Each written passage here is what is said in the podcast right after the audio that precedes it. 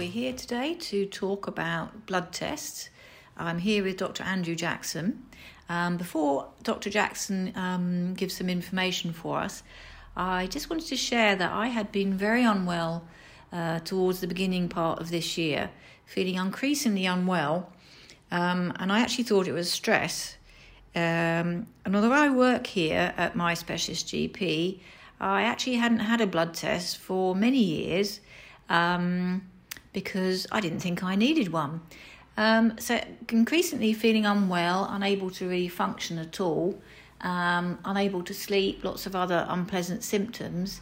Um, and I actually then spoke to uh, Dr. Petrie, who was in the day that I felt particularly unwell, and he did ask me, Well, when was your last blood test? Which, uh, as I mentioned, I was ashamed to say was many years ago.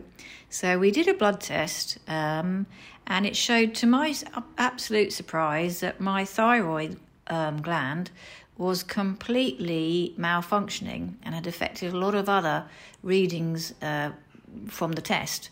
So I was immediately referred and put on some meds, which thankfully are beginning to have a good effect for me. So I'm only mentioning this because I have first hand experience of how useful um, a sort of general blood test can be. So now I'm going to uh, bring Dr. Jackson into the discussion. And Dr. Jackson, what other things? Obviously, for me, it was thyroid that was very useful. Uh, what sorts of other um, unsuspected issues could a blood test pick up? Yeah, very good question. And I suppose the additional intro um, introductory thought is that um, apparently 5 to 10% of all medical consultations in general practice are related to fatigue, lethargy, and general malaise. Um, and, uh, and so, therefore, it's a very common um, pattern symptom um, which patients are experiencing.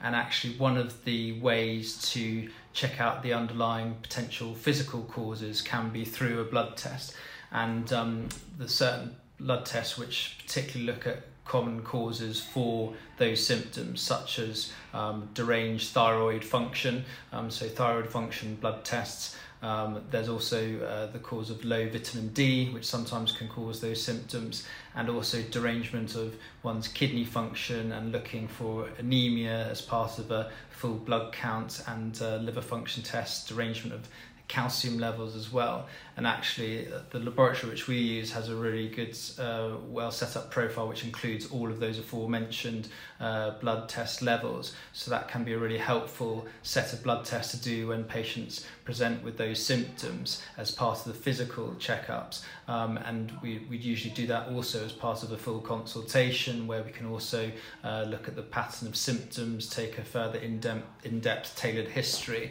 uh, which would include not only physical symptoms but psychological symptoms as well um, to help guide the management and any further investigation and planning. Mm, certainly, a lot of people I know are finding life quite tricky at the moment. Um, obviously, post all the lockdowns and the difficulties with the pandemic, a lot of people are commenting uh, how tired they feel and worn out. Of course, it might just be due to that, but um, as I found it, it's quite useful to have a blood test just to see if there's anything underlying. What sorts of treatments, if some of these conditions are found, are they relatively straightforward treatments that might be of benefit? Yeah.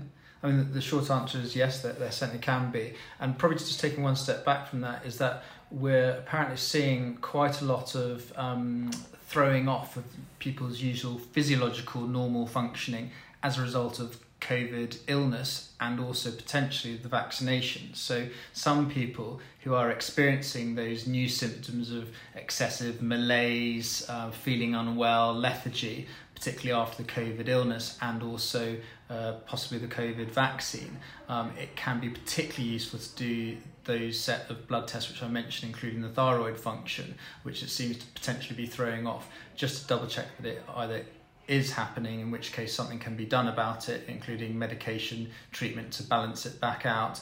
Um, and if it, if it comes back as normal, then that allows one to slightly archive that and then further the route of exploration to try and figure out what is the underlying cause otherwise. So it can be useful to exclude certain uh, potential common causes as well as uh, identify them.